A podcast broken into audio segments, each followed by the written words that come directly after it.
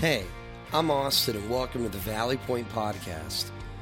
This week, we continue our 10-week journey called The Red Sea Rules, based on the book by Robert J. Morgan, where we will be looking at 10 different rules that we can apply to our lives. In this book, we find that even in the midst of seemingly impossible situations, God can make a way that will move us from fear to faith. In week 3, Pastor Eric unpacks our third big rule. Acknowledge the enemy and keep your eyes on God.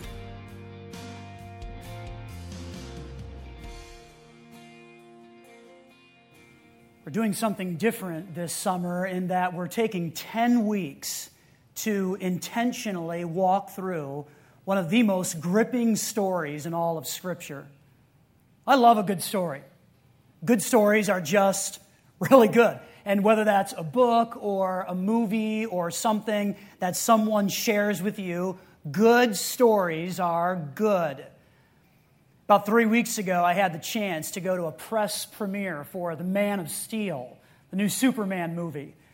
And I was captivated by the story of good versus evil and a man flying through the air, and he had a really cool cape. If you're into that kind of thing, it was a good story. About a month ago, I finished a novel by John Grisham. Grisham is one of my favorite authors because I can pick up one of his books and just get lost. They're good stories. My oldest son, Cameron, I think is a great storyteller. And I love listening to him talk about the things that his friends talk about and what they laugh about as 17-year-olds. Great stories. I think everybody is up for a good story, right? We enjoy them. A good story is just good. And one of the things that I love about Scripture is that from the very first page until the closing chapter, this book is filled with good stories. Perhaps none more captivating than when we find God's people crossing the Red Sea. And it's this story that is captivating our attention for the entire summer. So before we jump into that story and pull out some things for us today, I'd like to invite you just to pray with me. Father, we come into your presence, and we're so thankful for another Sunday, another opportunity just to open up your word and discover what it has to say to us. And God, we're on this journey of looking at a very fascinating story in Scripture. And it's something that happened a really long time ago, but yet from this story, there are rules that apply to us today. And so we want to be open to what you want to say to us. Help our hearts to be ready. Help our minds to be awake, so that we can take the rule that we think through today and really use that in our life this week. Help us now. We do pray in Jesus' name. Amen. Well, centuries ago, God's people, the Israelites, found themselves in captivity to the Egyptians, which were the greatest power in the world at that time. And for 400 years, God's people found themselves enslaved to the Egyptians. 400 years is a really long time. And so generation after generation after generation is born, and then they pass. And all they really know and all they can really talk about is slavery. But God was working behind the scenes, and in a providential way, He made it possible for His people to walk out of Egypt in freedom. And part of that walk took them to the edge of the Red Sea, where they could see freedom, they could hear it, and they could taste it. It was there for the taking. What was happening in Egypt after the Israelites started their freedom walk is that Pharaoh, the king, the ruler, the guy in charge, realized that he had just lost his entire workforce. And they were building this vast empire that was bigger and greater than anybody had ever seen in the world to that time. And he knew that he needed those slaves in order to finish the work. And so Pharaoh got his armies together, and he began to chase God's people to the point where they were trapped between the sea and the sword. And there weren't a lot of options at that point. Just trapped. Let me ask you this. Have you ever felt trapped? Like there's one thing over here that's got you boxed in, and then another thing over here that has you boxed in, and you just feel trapped. Has that ever happened to you? Trapped by life? Trapped by circumstances? Trapped in a relationship? Trapped by choices, or even trapped by indecision? And it's in that moment that you sense you are out of options. That's the Israelites. And there's fear and panic and doubt and confusion that invades them at that very moment. I'm thinking, as I read through this throughout the week, that they do have two options, actually, as they face themselves trapped between the sea and the sword. Two not-so-good options. Here's option number one. They could jump into the sea and die. That's option number one. The second option is that they could turn around and fight Pharaoh and the greatest trained army in the world at that point with no weapons because they were slaves, and so they didn't really have anything, but they could engage him in a fight and die. That's option number two. So option number one is death. Option number two is death. This is not a good set of options here. And keep in mind that Moses, the leader of Israel at this time, as he's trying to figure all of this out, is dealing with anywhere from between 1.5 and 3 million people. So this is a large group that he has to lead. And that would have involved children and others who would not have been able to help themselves. It's kind of a scary situation. I mean, this is way beyond, you know, I'm having a tough day because I've got to work a few more hours and it's really hot and I wish I could be by water anywhere. This is way beyond that. It's life and death. Actually, it's just death. Now, to me, this really doesn't sound like a great scenario, but it's in this situation here that we actually find our big rule for today. And so here it is. Acknowledge the enemy, but keep your eyes on God. Acknowledge the enemy because he's there, but at the same time, keep your eyes on God. Honestly, that sounds like a really churchy thing to say, doesn't it? Like, life isn't so good for you, just acknowledge the enemy and keep your eyes on God and everything will work out. And often we throw out these cliches, and this one sounds kind of churchy, like just let go and let God. Well, what does that even mean, and how do you actually pull that off? I think acknowledge the enemy, but keep your eyes on God sounds similar to that, and it sounds like the wrong thing to say. So imagine with me for just a moment.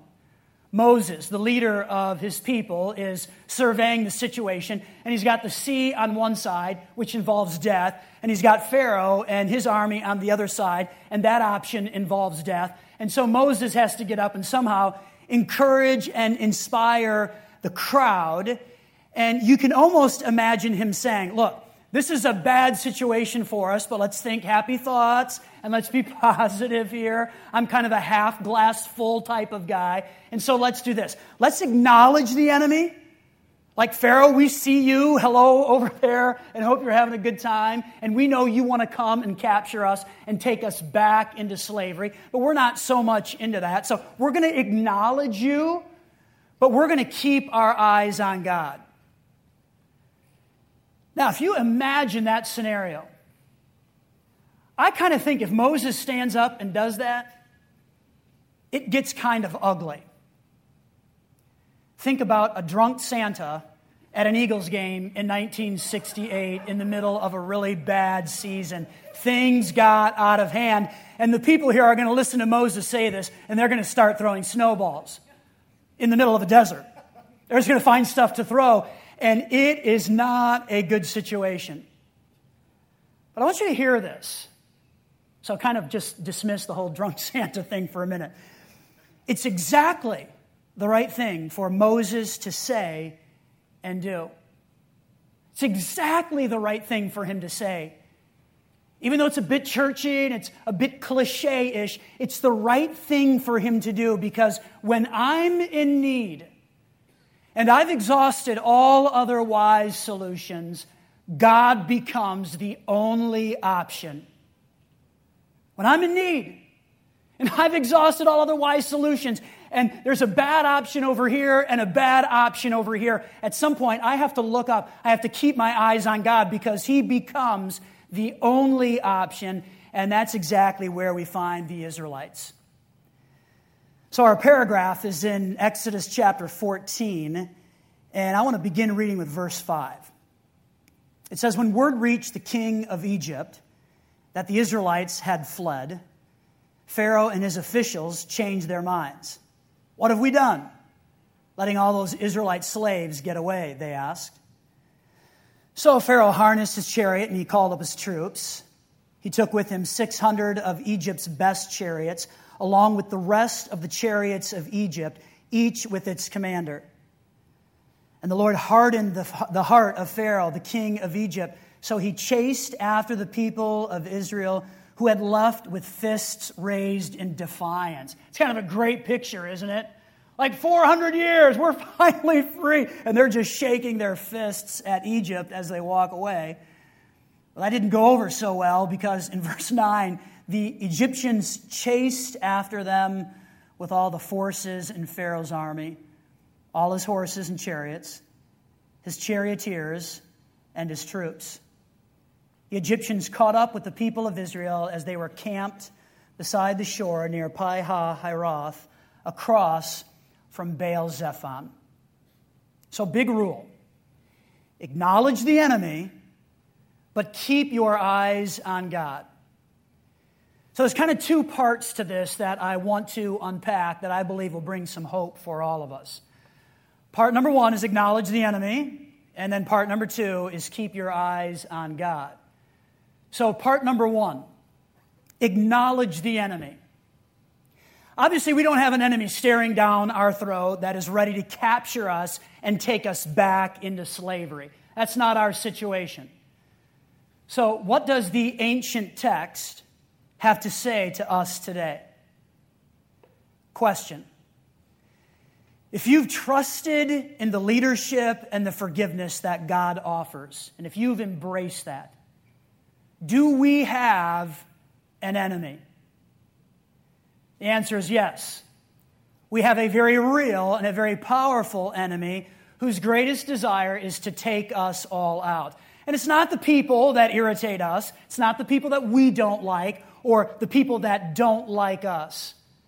Our enemy is much more severe than that, and we find him described in 1 Peter chapter 5 and verse 8.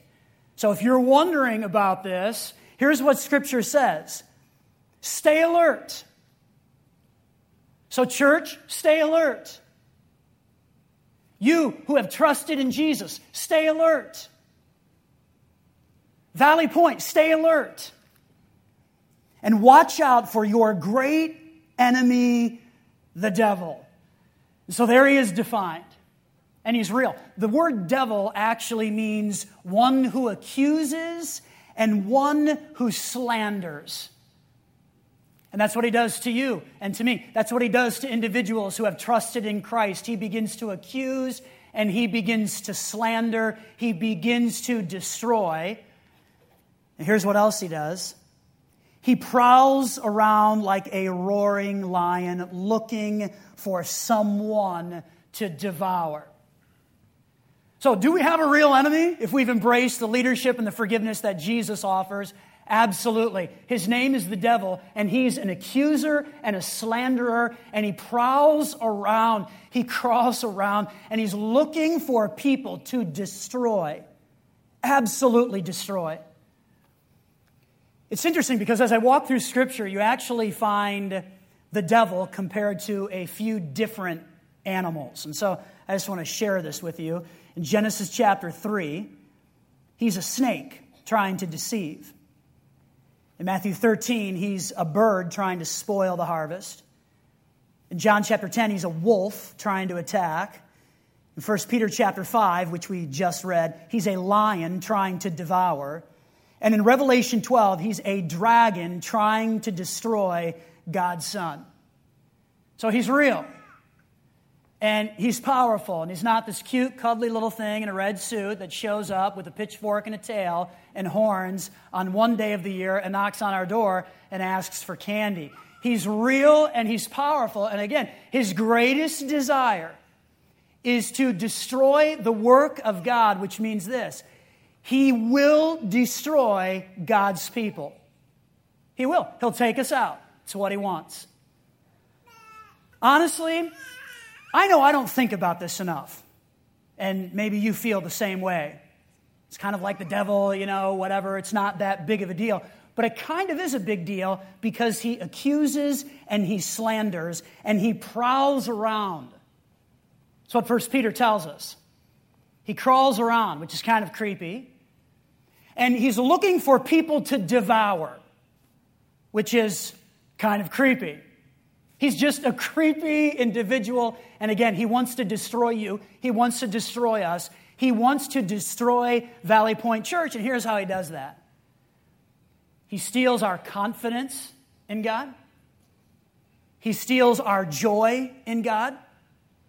He steals our desire to obey him, and he steals our interest in following after God's plan for our life. And when that happens, we become weak and ineffective, and our light is not very bright. And when that happens, he's won. He's won. So part number one of this big rule says, acknowledge your enemy. How do you actually do that? If he's real and he's there and his desire is to take us all out and to shut this place down, how do we acknowledge him? I think there's probably two different ways. First of all, stay alert. That's what 1 Peter 5:8 says. Stay alert. One of the ways we can do that is by staying close to God. So let me ask you this. Are you close to God? As you think about your life right now and you evaluate where you've been and where you're going and what's happening, would you say that you're close to God? Is he the priority in your life, or is he just one of many options? See, when he becomes the priority, all of a sudden we're very aware of what's happening around us, and our desire is to stay close to God. If you're not close to God, I want you to hear this. If you're not close to God, you're an easy target. An easy target. And don't make it easy on Satan. Don't make it easy for him. He's smart enough. He's wise enough. He's strong enough. Let's make it really, really difficult for him. So let's stand strong. Let's acknowledge the enemy by staying close to God. And then secondly, be aware of what trips you up. Just have a self-awareness about that. See, we all have things that trip us up. Temptations and habits and places and people that just take us down a path that puts us in a bad spot. And so the challenge is identify those things, know them, and avoid all of that by staying close to God so that we can resist the enemy. Think about this. Every time we resist a temptation, we honor God. Every time we take a step of obedience, we honor God. Every time we tell the truth over a lie, we honor God. Every time we choose character over convenience, we honor God. So let's honor God. Let's stack up little victories that way, and in doing that, we are able to stand against this enemy whose desire is to take us out. That's part one, acknowledge the enemy. Part two is to keep your eyes on God. And again, sounds like a nice, convenient, easy thing to say, but how do you actually keep your eyes on God? How do you make him the priority? Well, I've shared this illustration with you guys before, but I want to do it again because it's so appropriate for what we're talking about. The way you keep your eyes on God is you position yourself under the umbrella of his authority. See, when you're under the umbrella of God's authority, there is safety and protection right here. But when we do this, all of a sudden now we've just opened ourselves up to all kinds of issues and problems, and we don't have the protection that God provides when we place Himself under His authority. So this is good. This is where God wants us, under His authority, where we have all kinds of protection. When we do this, when we step aside, or we throw away that umbrella and think that we can begin to do this on our own, when God just becomes one of many options, we look like this. And we've opened ourselves up to all kinds of attacks. So this is really good. Under the umbrella of God's authority, there we find protection. Out here, not so good. By the way, you can roll this illustration many ways. So let's do that for a few moments. Students, if you are at home, which you probably are, you have an umbrella of authority over you called your parents. And when you place yourself under that umbrella of authority, there is protection and safety there. When you step out from that, because you think you've got a better way or some better ideas, that you open yourself up to all kinds of issues because you're no longer under your parents' authority, which means you've stepped out from God's authority as well. Not a good place to be. For those of you who have an authority at work, that girl, that guy who you have to answer to, this is where you want to be. Under their umbrella of authority because there is safety and protection there, even if it's something that you don't like. When we step aside from that at work, we're no longer under the umbrella of their authority, which means we're no longer under God's umbrella of authority, and we've opened ourselves up to all kinds of attacks that are not going to be good for us. So how do we keep our eyes on God? It's this. We intentionally place ourselves under His authority, which means we've got to investigate and we've got to look and we've got to think about anything in my life that might be causing me to step out or throw the umbrella away and take care of that and confess that and place myself here so that I'm under His authority, which means I have protection. The umbrella of authority, it's a big deal, and it's a place that we need to find ourselves if we're going to keep our eyes on God. So, acknowledge the enemy. Yeah, he's real. And he's powerful and he's strong. But even with all of that going on around us and all of that pressure, we can still keep our eyes on God. And this is exactly how Moses begins to lead his people. This does not look good. Our option over here is not good. And our option over here is not good. But we're going to acknowledge the enemy because he's real and powerful. But we're going to keep our eyes on God. And we're going to place ourselves under that umbrella of His authority. And we're going to watch what He does. So maybe you're here and you feel that oppression in your life, and you kind of sense those attacks, and it bothers you, and it frustrates you, and you're not exactly sure what to do about all of that. But you just sense that. It's real. You know it's there, and it's a real battle for you. Or maybe you're here, and you're doing fine with all of that, and you don't sense that oppression. You don't feel that. There's one takeaway for all of us, and that is acknowledge the enemy.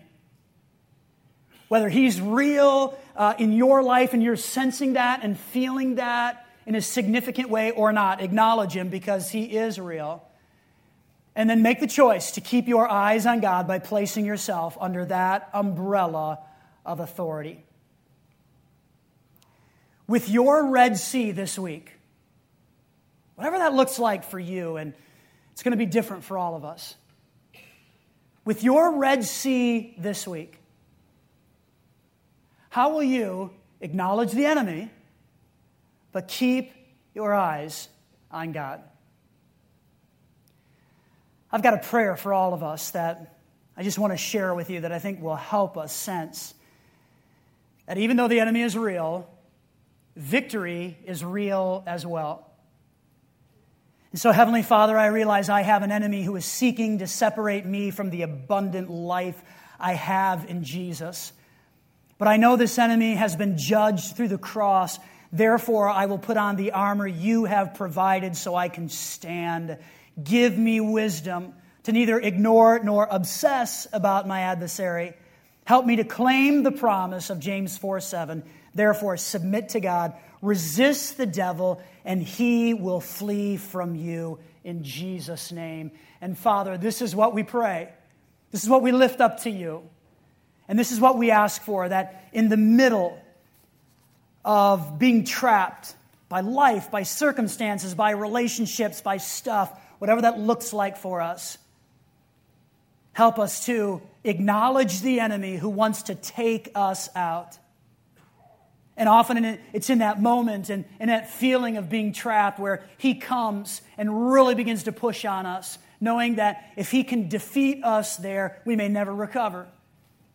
So God, in those moments of feeling trapped, help us just to acknowledge that the enemy is real, but that you are stronger, and that if we keep our eyes on you and continue to place ourselves under that umbrella of authority that you have provided for us, God, that you will make a way, and that we'll get to be amazed at what you accomplish in our lives. So God, I pray that you'd help us to take this big rule today and think about it,